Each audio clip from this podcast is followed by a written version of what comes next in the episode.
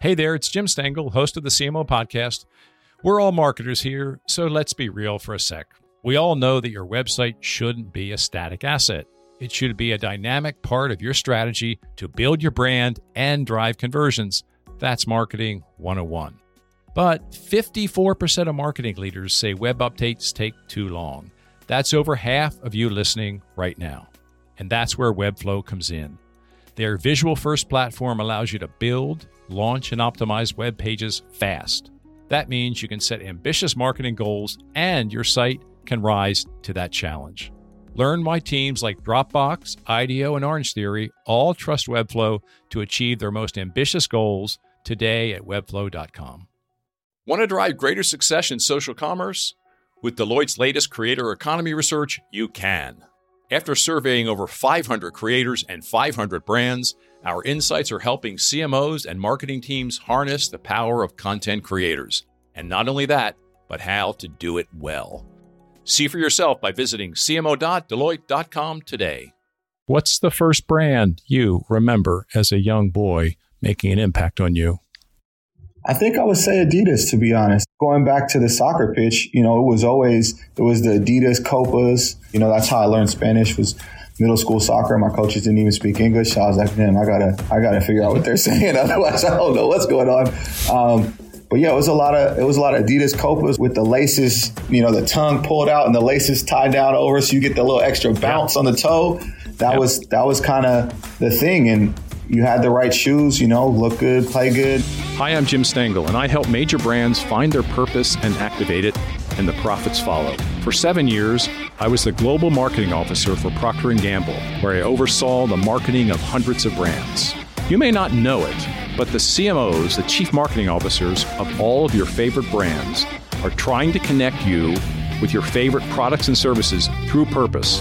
And on this show, I delve into how they do it. Today, we have a chief creative officer on our show and a very special one for reasons that will be clear as this show unfolds. My guest today on the CMO podcast is Andre Gray, the chief creative officer at Annex 88, which is part of the French based Havas Group, one of the world's largest communications companies. Annex 88 is an agency with a strong belief that brands thrive only when they bring culturally representative creative ideas to the market. Andre has a resume befitting a top creative leader in a top agency. He earned his bachelor's in black studies at Amherst and then two master's degrees, one at the American University of Paris and one at the Academy of Art University. He has worked at creative agencies Digitas LBI, The Grey Group, and TBWA Neboko and he has worked on clients ranging from Adidas to Uber to Gatorade. This is my conversation with a guy who has a lot to say about how CMOs can be even better leaders. Here's Andre. Andre, welcome to the CMO podcast. We met a few months ago in New York and we were talking about what's on the minds of today's CMOs. And you and I got in a chat after that larger discussion and we agreed to to have you on the show. So here we are. And I want to start with what about that discussion we were having in that room in New York with a bunch of people about CMOs and what's on their mind? What stimulated your interest in that discussion to want to come on the show? Yeah, I mean, first and foremost, thank, thanks for having me. I'm I'm super oh, my um, pleasure. Happy to be here, and I I'm happy to be included in this conversation. You know, one of the things for me, there's kind of two two driving forces that that made me super curious about being on the show. Uh, one, I, I'm a real believer in the agency client relationship. You know, when I've worked on some of the biggest clients in the world, you know this from the world of P&G, um, from the Adidas side, from Nissan, you know, those those different large companies. There are things that when you only have one side, when you're only an agency or you're only in the brand side, that you can't say or you can't do. And the balance between the two is really where the the magic comes from. I think you need to have, you know, a certain level of skepticism from the agency, right? Y'all, you know, on, on the brand side, you might spend nine months developing a product and you think it's the bee's knees. And our first reaction is always going to be, no, that's terrible. They might not tell you, but we're going to think it's terrible. We're going to walk our way back. You're going to think it's the best and yeah. you're going to walk your way back and we meet ourselves in the middle. And I think if the podcast is designed to get the most from CMOs, then and people who are in a position like myself as as CCOs, that's a partnership that has to be explored. I, I think the second part of it, um, which was kind of the, the question that I asked, uh, you know, when when you were you know sharing all your insights, is as these seats are changing, as the people are changing, and there's more representation in in, in the C-suite, um, not necessarily fast enough, in, in my mm-hmm. personal opinion, but um, probably faster than it's been in history. The permissions of those people change, and how is that impacting CMOs and what they're able to do, and how they're able to seek mentorship specifically? Because you know a lot of the examples that I get of mentorship, you know, are people with the greatest intentions, but not always cognizant of the gap in permissions that occurs between me and, say, a white male, you know, cisgender, heterosexual uh, person. Things like sit and wait in the room and just, you know, ha- ask a lot of questions. Well, if I sit in those rooms, and especially, you know, other historically excluded people sit in those rooms and just wait for the mic to come, mm. the mic will just skip right over them and, hey, great meeting everybody, and we'll move on. So we have to interject sometimes when other people don't. We have to speak up when sometimes when other people don't. We have to not speak up when other people don't. And how do we help navigate that?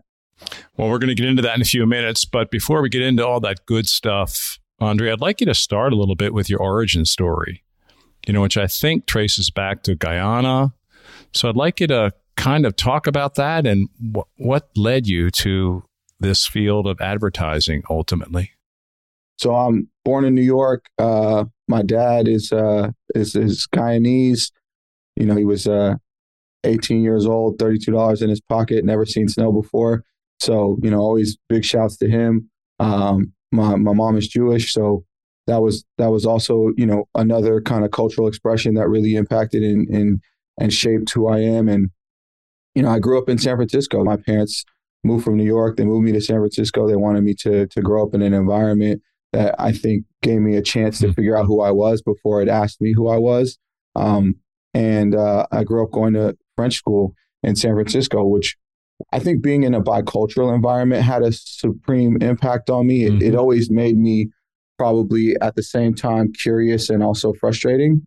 like I would learn math in in the American way and math in the French way, and so every time someone tells me to do something, I'm like, well, that's one way to do it. You know, what's the, what's another way to do it? um, which I think feeds and the desire to do things differently and to do things new. Um, from there, I, I, went to Amherst College. I was a Black Studies major.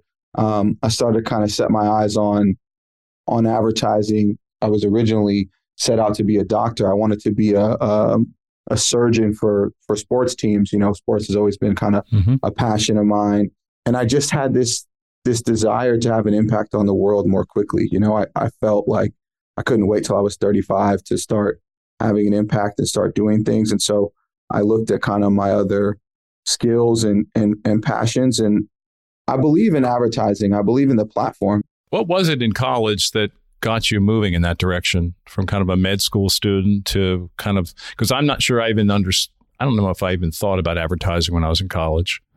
You know, right. it wasn't even I, something that was in my on my radar. It's it's a good question. You know, I I'd love to tell you some sort of elaborate legacy story, mm-hmm. but that wasn't really it. I think I was just looking at the things in the world and the things I was reading and, and the things that I was seeing. And there was a lot of talk around the power of persuasiveness. And that kind of led me down the path to advertising. I think I even didn't even know that it was advertising at the time. I just knew let me let me do something that involves studying people because I found people to be fascinating. I say this all the time, but like I'm an academic first, you know, like I love research and trying to really map out theories. You know, the old old white men whose last name start with a B, all those Frenchmen, the Bourdieu and the Baudrillards, the way in which people create meaning for themselves. Like those are the things that I always gravitated towards. I think especially, you know, as a as a black man growing up in San Francisco and in a very French environment. You know, there was a lot of things that in retrospect made more sense to me, but at the time it was just kind of like, that doesn't line up. So I think I was on a path of trying to figure out who I was, and that led me to being passionate about kind of being almost a an anthropologist or kind of a social observer in that way. So how were your parents during that time? Are they supportive of you changing direction from med school to advertising? I think when I started going to school in Marin, there was probably like a three month period where my parents tried to have some sort of say in what was going on. You know what I mean? I mean, I think, you know, my parents also split up at the time. We we ended up in a very difficult financial situation. And so there wasn't a lot of space, I think, for oversight. And so by the time I got to college, I was already I was already an adult, you know, for all intents and purposes. I was I was, you know, raising my brother, and my sister. I was making a lot of adult decisions. And mm-hmm. so it was more of like a, hey, this is what's happening type of thing than it was like a, um, you know, we have a huge say. I think that being said, you know, there is something to to to be said about the patterns of, you know, first generation migrants, uh, first time college graduates. You know, I was the first college graduate of my family. I think as long as I graduated, I had done my duty, I think, to to my brother and my sister to set them on a path and set an example that that they had to follow. Getting ready for this interview, Andre, I watched the three part documentary, Black Madison Avenue Seven is Not Enough. Quite a provocative title and quite an unbelievable title, actually, in 2022. So I'd like you were in that documentary, all three parts. You were one of the seven. And I found it an amazing. My wife actually was eavesdropping as I was listening to it, watching it, and we were both really captivated by the conversation. The all of those people I'd want to be with. Mm. I want to be on their mm. team. I want to go out to dinner with them. And I just mm. felt like I was listening to seven pretty remarkable people who had achieved a senior level in an industry which has not been friendly to black hmm. people achieving senior levels on the ad side. So I'd like you to talk a bit about that documentary. What was the catalyst? What was yeah. the original idea? And then yeah. what's happened since? That was about eight months ago. It was it was an amazing moment. Walt Walt Geer, great dude, uh, and a, and a real you know force for change. I think in this industry, everyone's got their own role and style, and and and he uses his to to his greatest ability. So I'll always be thankful for him for that. But he you know he called me and said, hey, you know, we got to do something. Let's let's get something together. And uh, we had a little back and forth, and I'm like, hey, I know what to call it. Black Madison Avenue Seven is not enough. We got to point directly at that kind of old guard. We're in New York, you know, that's where all the, the the seven of us are, you know, for for all intents and purposes. I know Sherm is down in Atlanta, and and uh, Perry was was in uh, was in was in LA, but I mean he was still working for for mm-hmm. McCann in New York, you know, at the time, and and so we kind of came together around that idea. And the original concept is just like you could, you shouldn't be able to fit all of us in one room. Let's say we're all in a car and the car blows up and you lose all of the black ECDs that exist in advertising in the, in the holding companies in the U.S. I think the the number is important too. We were we were kind of focused on the five holding companies just because of their outsized impact. And they probably have the biggest responsibility for change. The goal was to to get us in there, and a lot of us hadn't even met before. You know, I, I knew Walt, um, and we had spoken a few times, but this is this is height of the pandemic. You know, we mm-hmm. we all were meeting for the first time, and so I think the conversation being felt the way that you're talking about, not only eight months later, but also feeling so fluid it just shows yeah. how systematic all of this is because we all just related as if we were friends that knew each other since we were kids. Yeah. I mean, they're all amazing. Perry Perry is full of wisdom. He's a great storyteller. The stories he told in the documentary. And by the way, we'll have the link to the documentary in the show notes, and I'd highly recommend amazing. everyone listen to it. It's um, it's pretty amazing. You said in that documentary that this is the greatest time to be in advertising. So I'd like you to reflect on that a bit. I think this is the time with the most possibilities. You know, um, it's a it's a convalescence of a few things. One, Transformers Three was definitely an ad for GMC. So if the sky, you know, used to be the Super Bowl, I think the sky now is a full length film. Mm. You know, obviously costs a lot of money, hard to hard to sell in, but it's possible. And, and I think the formats of what actually influences people in the purchase life cycle, um, the, the kind of the, the box is broken on that. You could pretty much do anything. And I think the conversation is coming to a maturity where we realize I don't know if my traditional marketing funnel, my Hero Hub hygiene model, I don't know if that's what's going to be the most impactful um, and the most effective per se. I think also um, we're in a moment where the rum has soaked into the rum cake, so to speak, of of data. I think like in the in the last 20 years, you know, there was a lot of people who didn't really have a good gut sense of what was going to motivate people and kind of um, push them.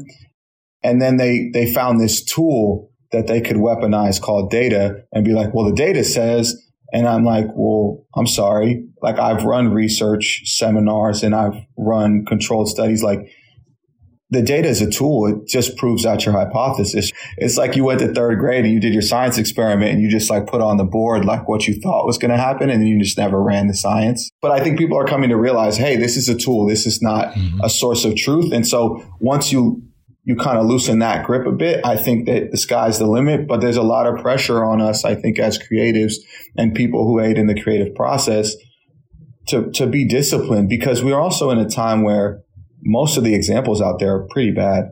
Like I, I think advertising is getting worse a bit, and so I find it difficult, especially talking to younger people.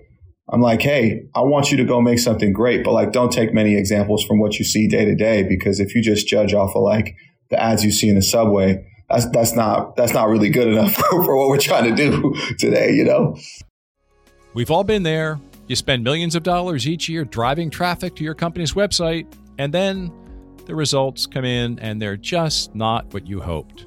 On top of that, 81% of marketing leaders say website ownership is a challenge. So, what do you do? Well, you switch to Webflow. Let me tell you why. Webflow's visual first platform empowers your team to own your company's most valuable dynamic marketing asset, your website. From launching a new site to optimizing for SEO and conversions, Webflow gives you the tools you need to drive business growth fast. Unlock your website's full potential when you build, manage, and host with Webflow. Get started today at webflow.com. What would you say is the key to success for today's CMO? If you said data, you wouldn't be the only one. At Deloitte, however, we believe data is only half of the equation. The other half, story. Because data is the language of business, but story is the language of humans. And we believe the most successful CMOs know how to harness the power of both data and story. To learn more about Deloitte's CMO program and how we can help today's CMOs succeed, visit cmo.deloitte.com. Before we leave the documentary, I'd like you to talk about CMO's role in Seven is Not Enough. Mm. And you talk, this came up in the documentary, but if a client is clear that they want people on their business who represent the consumers they are serving, the consumers they are seeking to delight, change will happen. So, and I know a lot of CMOs, you do too. You know, most of them, their intent is good, but what what's going on? Why isn't it happening faster? This is this is not yeah. good for anyone. Yeah. No, I, I, appreciate you saying that. it's not good for anyone. You know, I, I would say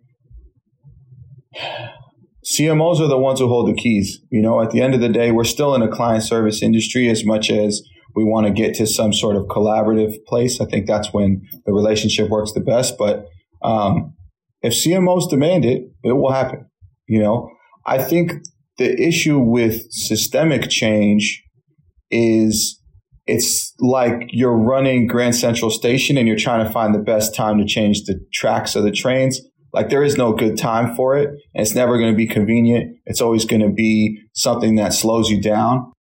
I've had the luxury, I would say, of being a person who always believed in thinking first, even if it takes me 29 days to think of the answer on the 30th, because I think you can actually shorten the life cycle of whatever you're trying to do if you're thinking is super quality and planned out in the beginning.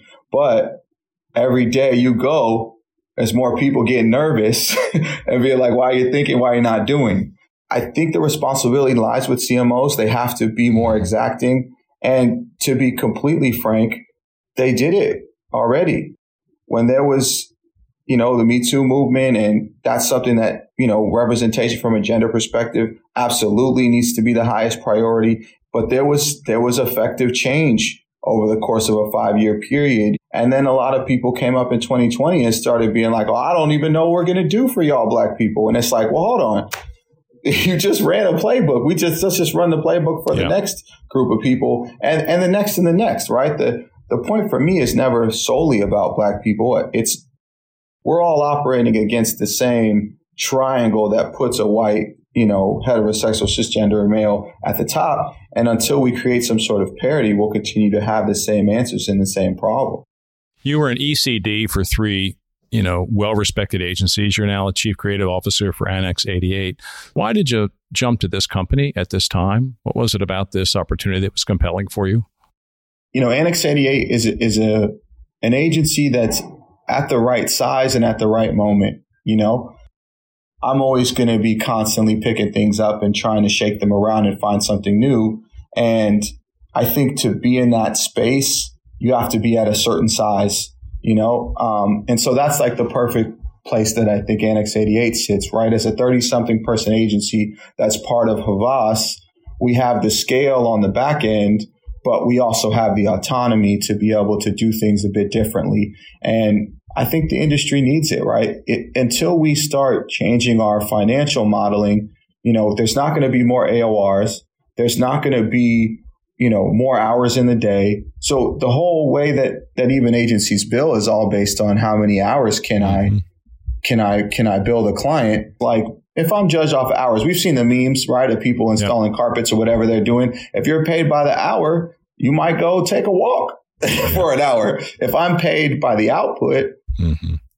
I should get it done as quickly as possible and get to the next thing. And I'm not saying it's as simple as changing it that way, but I think if there's not people out there exploring new ways of doing it, all the way soup to nuts from the financial modeling to the process to the outputs, then I think we're going to have a tricky time as an industry. And so um, I thought Annex was a place that was ripe and, and open for the conversation to try something new. We, we need a lot of work on innovation and, and compensation based on output. I mean, years ago, we did a lot of work on that at P&G and got rid of the hours model and incented our partners on with the same thing we were incented on revenue growth, share growth. Yeah. And I, I think that's still the best model. I know it's a little bit more complicated, but it's it's by far a, a better way to to be in all this together, right?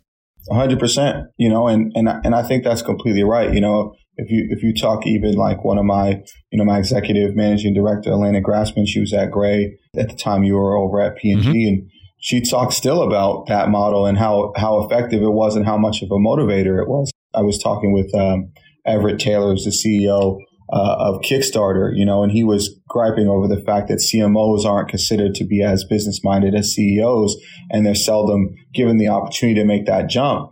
And I think equally creative people and people with creative in their title, it's like presumed that I don't care about business. But I can't I can't go make the work if the business is not right. Like if, right. if the financial modeling is not right, I don't have the people to put them in the environment, to have the time that it takes to come up with something new, right? Like the creative process is like cooking a 12 hour whole hog. It takes 12 hours regardless, you know? So just because you want it shorter in a short amount of time or because, you know, the account team has agreed they're going to give it in two days, like I think they fail to realize you can go taste that hog eight hours in. It's going to be disgusting. It's not cooked. like, yeah, that, yeah. That's gross. You, we need our 12 hours. And so we need to have the finances give us that space, you know? You also need to understand the business so that you understand the problem you're trying to solve. 100%. And, you know, if that's not shared with you, then I don't know how you're expected to make breakthrough work if you don't understand the business problem. And, you know, I still see in relationships and briefs that isn't clear. Hmm. So, hey, let's talk about culture a bit and not culture in the sense of company culture, uh, hmm. but culture at large, culture in society. I have a very basic question for you, and it's at the root of, I think, why Annex 88 was founded. Is it important, and I think I know what you're going to say here, but it's more about why and how. Is it important that every brand understand its place in culture? Yes, it's infinitely important. You know, I think it comes back to, you know, I wrote a I wrote a book called Digital Anthropomorphism, and the point of the book is that psychologically, brands are understood as people. This is not like conjecture or my opinion. This is like I literally look at a cloud and I think it's a face, or I see a stack of garbage and I assume it's a person around the corner. That's like the anthropomorphic process. It applies to anything that is intangible, right? I can grab a cup. This is a cup. I know what it is. but a brand I can never grab. The company is is a real entity, right? But the brand is not.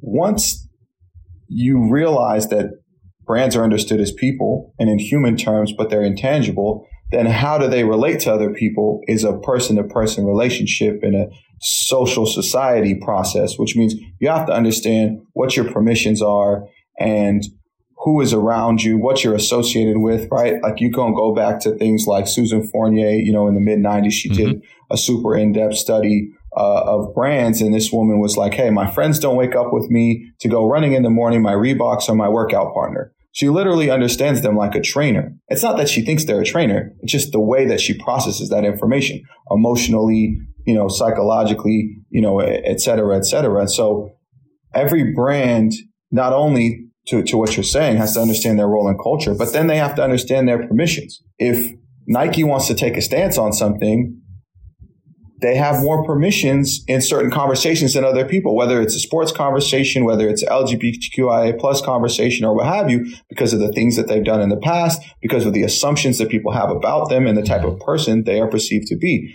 Now, if Exxon wants to go make a stance on something, they have to know their permissions are different.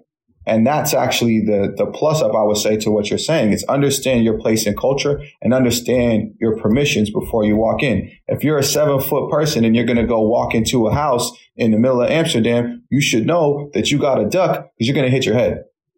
It's not to say it's impossible, but you got to know before you get in. Otherwise, you're going to have a, you're going to knock yourself out. If I'm a client, I come to you and I say, I need some help. I think my brand is, you know, no one cares about it it no no one it's it's blah it's blasé.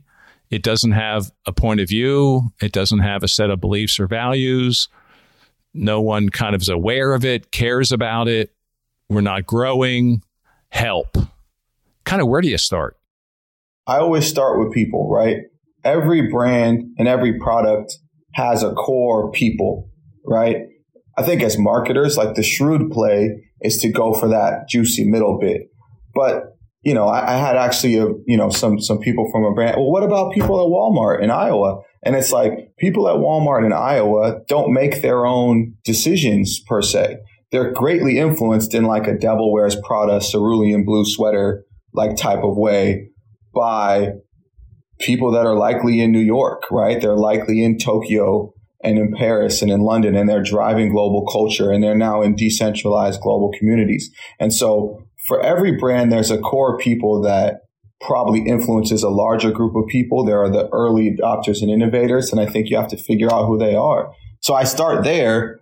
And when and when you start there, I think the process is quite simple. Hey, these are we're trying to reach people who wear glasses, who you know, spend 12 hours a day in front of a computer. Okay, fantastic. That's a good start where would they likely be? They're either at home or they're at an office, most likely. Some of them might be, you know, in a hospital, but that's probably a smaller percentage than the ones who are going to either be working from home or working in an office. What are, what are the conditions of that day? What kind of things are they talking about? Let's go find coffee shops that are near offices because they're probably going there in the afternoon because they're trying to get a break and go for a walk. You can easily see how you can start to show up in places and then show up authentically. And then I think the, the, the number one thing, which also comes back to the agency client relationship, is you always have to realize that no one asks for advertising. You're always interrupting. So if I'm going to interrupt, it has to be an exchange, right? If I were to stop you on the street and I didn't offer you anything, you would be like, man, that dude just wasted my time. Why, why, why was he here? So you figure out the people, you figure out what conversations they're in, and you figure out what you can bring to the potluck. And I think it's as simple as that. Um, it's complicated to hold everyone to it yeah. and and to figure it out. Yeah. But you try it and and then you try it again. That's a good segue into creativity, you know, because obviously you have to you know you have to understand your place in culture, I believe, and then understand what you're trying to do, and then f- bring people in to help you creatively figure out how to do that. So you've worked, Andre, with some of the most creative organizations in the world and you worked with some of the most creative brands in the world.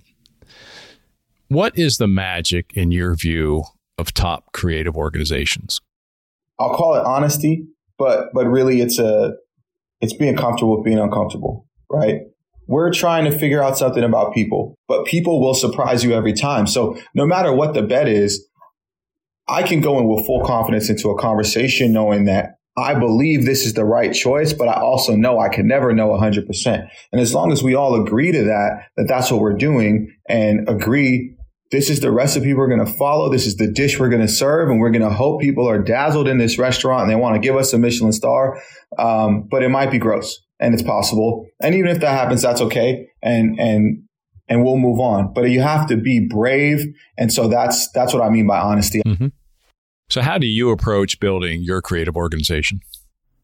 Yeah, I think it's a lot about environment, you know, uh, you know, kind of circling back on the, on the whole hog, you know, analogy I think a lot of times that's going to make it to the headline for the show. I think. right, right, right. Which is crazy because I don't even I don't even eat pork, but um, but I love food, so I I spend a lot of time watching things about cooking. Um, but you have to create a, an environment, and and it's actually creativity comes from two things. It comes from the pressure of lack of resources, right, in in in the world, right. Uh, why is the the most robust flavor profiles. They come from Thailand. They come from uh, West Africa. They come from uh, South America because those are places where you have to take a, a small piece of meat and make it work for eight people for four days, right? You have a lack of resources that's pushing you into places to do things more creatively. And so creating a, a, little bit of pressure, whether it's time pressure or, or, or otherwise, but also creating the emotional presets for people to feel like they can come up with new ideas, right? And for me, it's about trying to create a space that's more similar to the other creative spaces that we know. When you walk into Disney World, you like feel like anything's possible, right? There's a lot of brand equity in that, of course, but you should feel that, right? When you walk into an art studio, you feel like anything is possible. That's the environment we need to create instead of trying to create what looks like a call center. You know yeah, what I mean? Yeah, yeah. That that's that's my goal. You've had some good bosses and bad bosses, I am sure, as you've made your way through your your career. Who have you learned the most from about building a creative culture, building a creative team? I think I've learned a lot from lots of different people. You know, there's a lot of influence that has been had by the people who are in Black Madison Avenue. Perry's mm-hmm. someone I garner a lot of a lot of truth and experience from, but I also know his context is different. So it's always a matter of learning something from someone and then translating it back to, to the specific context we're in. I think, you know, if I were to point to a mentor, I would, I would point to Karrelle Dixon. I observed him for many years from afar, just watching what he was able to do to transition from professional sports to kind of leading the team at Wieden. You know, there's always a quote that he said to me, which he was like, um, good account people are like a snowplow. They have to create space mm-hmm. for you to be able to play. Great metaphor. I've always been transient in lots of cultures and environments. And so I've made the truth for myself mm-hmm. by pulling lots of things together. It's very much like the academic process, right? Like if you're going to have a point of view, it's not necessarily about finding another source or another article or another study that says that. You want to take five spotlights and point them towards the middle and what's the crossover between those things, that's where the answer is. And so I think that's been the, the greatest influence on me is an amalgamation of the different people, good and bad, that have been around me. So let's start with the big question. And we talked about this a lot a few months ago when we were together.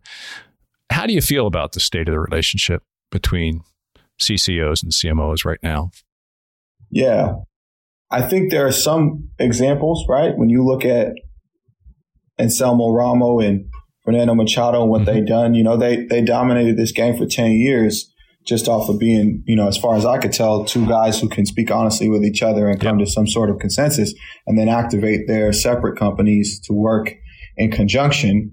Alternatively, I think there's a lot of pushes in kind of the what I would call the recent CMO handbook to take a lot of things internally and try to find new ways to innovate that exist outside of agencies, which I understand the desire for that because there is the bulk of the process that could be more efficient. It could be cheaper, you know, if not done by a thing that's kind of built to suck up all your money, to be honest. Um, but that's also why I'm not at a huge agency mm-hmm. with the goal to be able to be more flexible and not necessarily with any desires to grow to be a thousand person agency. I think it's still a people business. you know? So it's a matter of figuring out how do we get more CMOs and CCOs into rooms where there's a preset of them being honest, right? There's not the, I'm going to be kind of honest, but I'm also going to kind of try to sell you, or I'm going to be kind of honest, but I'm going to also try to trick you into giving me your business. And so I guess the question is, how do we foster more of those environments, knowing that CMOs are super busy, but I think they need more help than they've ever needed because the game is changing faster than it ever has. How do you feel a talented CCO like yourself can best help a CMO? Providing some perspective. And so I think the way that I would help is just being honest and saying, hey, out there, I don't know if they care about the same things you're you're, mm-hmm. you're talking about. They can, but how do we walk them across those steps? And that bridge might be a little longer than you think, and it might lead to somewhere slightly different than you think. But how do we talk about that? And let's go try some stuff. Andre, I'd like you to talk about one of your best experiences or relationships with a senior marketing person on the client side. And what was it about that experience, that relationship? Yeah. Um, I will probably point to Damon Jones, you know, a guy mm. you know, a guy I know. You know, he's he's on the on the path to to leaving a real mark on this industry. And yep. you know, I think it starts with making time. I know it could seem annoying and it could seem, you know, we have a lot of things to do and families and all of that, but he's a guy who makes time. And, you know, we're able to connect and talk as humans before we talk in a mm-hmm. transactional mm-hmm. fashion. And I think that's the core of it. How did you and Damon meet? What's the nature of the relationship? When did it start? Yeah. Um, that's a good question. We met I think we met at Tribeca X. Um, mm-hmm. I think almost two years ago now, um, at the launch of the eight four six films, um, and and we we kept we met. Yeah, no, actually, no. I, I, know exactly where we met. We met on the rooftop right over here. Andre's pointing during, out his window to a rooftop. Yes, yes, yes, right over here. In and Tribeca. Damon Jones, um, for our listeners, if you don't know, is a senior level executive at Procter and Gamble and a wonderful, yes. wonderful person, and it makes a big difference on the Cincinnati stage and beyond that. Definitely, uh, chief communications officer. Yep. But yeah, um, uh, we met on that rooftop, and he was, you know, genuine from the jump, and I think we wanted to genuinely help each other as people, and then also as business people. We we get on the phone at least once a month, just check in. You can't do any of this stuff on your own. Mm-hmm. You know, I'm always curious about the chief part of the C suite and like what the uh, ethnographical um, origins of that are. But if it is rooted in Native American culture, right, like you're there to lead a group of people, you're not mm-hmm. there to be an I guy and talk about yourself necessarily. One of my guests on this show a couple months back said that his title is chief marketing officer, but it's 90% chief and 10% marketing and that's the way it should be. Yeah, definitely. You have to be inspiring, you know, and you have to also be willing to to be led. I think both of those things yep. are super important. Yep. So, I'd like you to share from your your seat as a chief creative officer and coming out of the discussion you had on Black Madison Avenue, which I think you get into so many interesting areas. What would you like to see the CMOs who are listening, the senior marketing people who are listening, what would you like to see them do more of and maybe do less of? Um, don't talk about things that you don't care about. You know, it, it, there's people in this industry who don't talk about helping black people, and even some of them are black people. And so when they don't do it, I still wish they did, but at least they're not being hypocritical. Mm-hmm. You know, that I, I can respect. I'm not going to, you know, expect everyone to have the same sensibilities. I think what I would love for them to do more of is acknowledging the fact, yes, black buying power is a billion dollars. I think when you talk about it that way, I think you're greatly um, undervaluing the influence of black people, right? there is no Elvis Presley without black people. There is no basketball mm-hmm. without black people. There is no music, whoever you like. And so it's not only about black people, but I would love for them to be more adamant about getting people into the process and driving the process that drive the things we like in the world.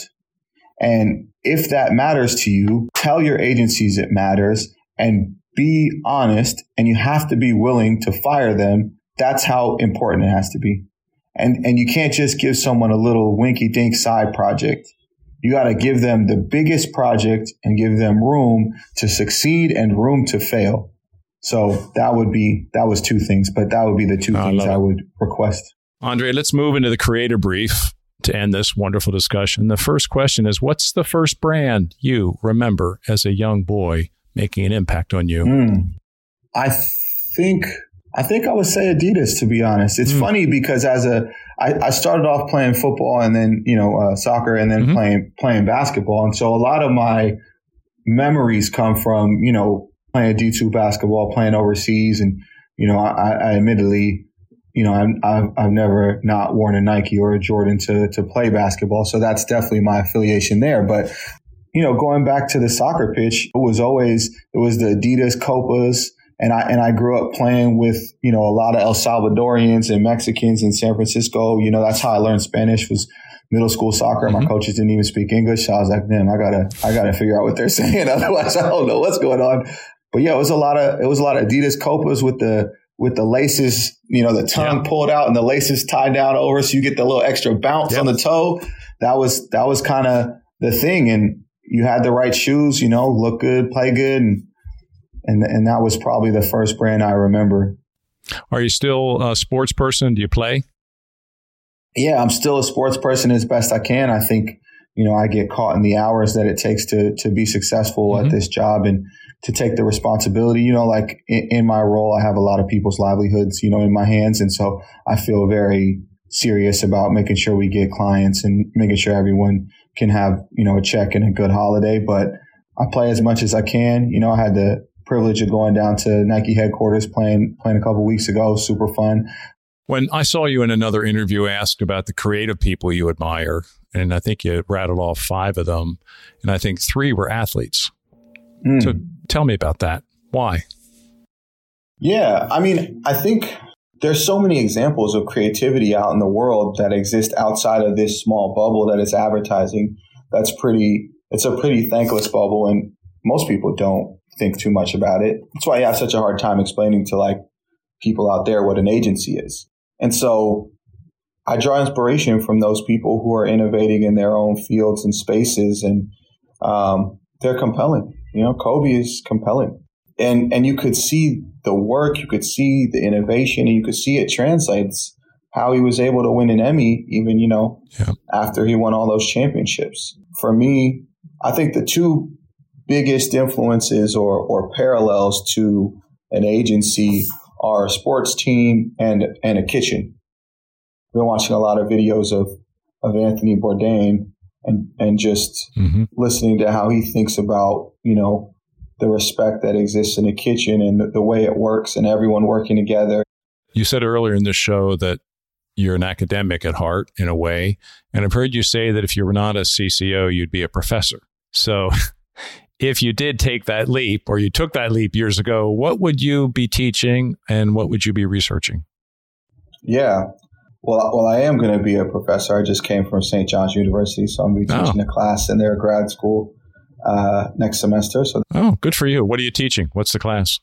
Uh, it's advertising 100. So, hmm. you know, it's it's an intro class to advertising. You know, at the grad level, which I'm very excited about translating some of my real world experience with some of the academic theory that's important for people to to aim themselves at what this industry will look like a couple years from now, which will be completely different from now. But I likely would be trying to help people. Not to be too philosophical, but you asked me a, a kind of philosophical yeah, question. I but I think you, I think you spend your life until you're about a teenager inadvertently picking up lots of rocks that other people hand you, right? So you got a backpack full of rocks your parents hand you some of those rocks, your experiences hand you some of those rocks. And then you, you spend your time from your teenage years until hopefully your 20s or your 30s, I think trying to be honest about what rocks are there and put, putting them down. And I think learning about the historical context, the anthropological context that exists around you, you know, the historical inequity, what is the balance of every given social situation between the haves and the have-nots and those in power and those who are not and all those other things. Um, those are the tools that'll help you put those rocks down so you can figure out how to do something on your own and hopefully not hand more rocks to the people that look up to you than were handed to you. Um, and so I would teach something in the crossover between um, brands because I think they play a pivotal role in that today. And the belief in brands allows you to believe in yourself. Um, anthropology and something of a minority or Black studies orientation. Well, Professor, is there a book or a podcast or a song or a musician or an artist you'd recommend to our audience? Yeah. Um, most top of mind. So uh, uh, a person I'm you know privileged to call a friend of mine, uh, Reginald Sylvester II. He's a, a, fine artist and a painter. He just did a work um, that that a collection that is out and also dropped a book. It explores his his background. Um, you know, growing up in a military family, and he used uh, you know pop tents as his canvases and and though the pieces are quite abstract, I think the emotionality of them is super tremendous. So that's that's what I would recommend. I think there's a process of healing through through art and collective healing. Um, so I would say, you know, look up Reginald Sylvester II. Who has been the most inspiring person in your life? The hard the hard questions. Um, I would say for most of my life, I would say Kobe has been the most inspiring person in my life because I think he he really committed himself to something and I think you seldom see people on a grand stage truly commit. I'm sure there's lots of people, not lots, but more examples of people that are really committed, but most of them don't have the platform and um, the opportunity to speak about it, you know? Um, and so he's a person that you can't get around the hours, right? It's 10,000 hours to be an expert, no matter which way you do mm-hmm. it. And he committed himself to those hours, and you saw the result of that. And for me, I find that to be greatly inspiring. We're recording this two days before Thanksgiving. So I want to end with a question. Andre, what are you most grateful for these days? I'm grateful for my family. I'm grateful for my wife, you know, um, and I'm, and I'm grateful for my health. You know, I think that's of supreme importance. It all starts with none of this is possible without health. If you're unhealthy, you're going to have to solve that before you go solve something else. And so I've had the privilege of being healthy enough to focus on what's possible in the world instead of having to focus on solving things within myself and my and my body. And so I'm I'm greatly thankful for that health is everything. I'm grateful for my health every day. I try to work on it every day. And Andre, I'm grateful for this conversation. So I would like to end it by saying we should get together with Damon and have a drink in Cincinnati or New York. He has a pretty good bar here in Cincinnati if you haven't been to it yet. So I think that would be a nice next step out of this discussion. hundred percent, you know, and, I, and I'm thankful for you, you know, for creating this platform. I think it's super important. And the, the podcast in and of itself does a step to try and let all those CMOs who I'm sure feel a lot like they're on an island and they're isolated they in their organizations and let them know there's a network there. And, and I'm curious if, if, if we might also collaborate on trying to bring some of those people together just for the simple uh, point of letting them know they're not on their own and they can, they could probably feel some sort of the connectedness that, that we still feel, you know, from Black Madison Avenue. You know, we're in a text group, we text every day um, so there's probably some IRL things that we could do to to help them. No, I love that, Andre, and that's a great insight. I, I hear from so many of my guests who tell me that this show gives them uh, a sense of calmness, confidence, inspiration, uplifting, changes their standards, and to me, that's the uh, that's the ultimate reward, right? If I can help someone, you know, lift themselves up, feel like they can do something that they, they didn't think they could do before, inspire them to try something a different way. That's my purpose. 100%. Thank you.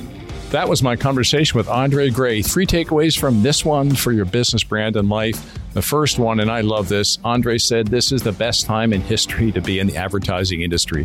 There's a lot of headlines that say that's not true. He believes, and I do too, that it is true because there are so many opportunities. And with those opportunities come great responsibilities to deliver on them. Second takeaway people, people, people. This is a people business. If you're interested in human behavior, human motivations, what makes people tick, this is the business for you. Andre spends a lot of time on studying people, talking with people. When I asked him about the chief driver of a strong relationship between a CCO and a CMO, it's about understanding each other, honesty, and talking frequently.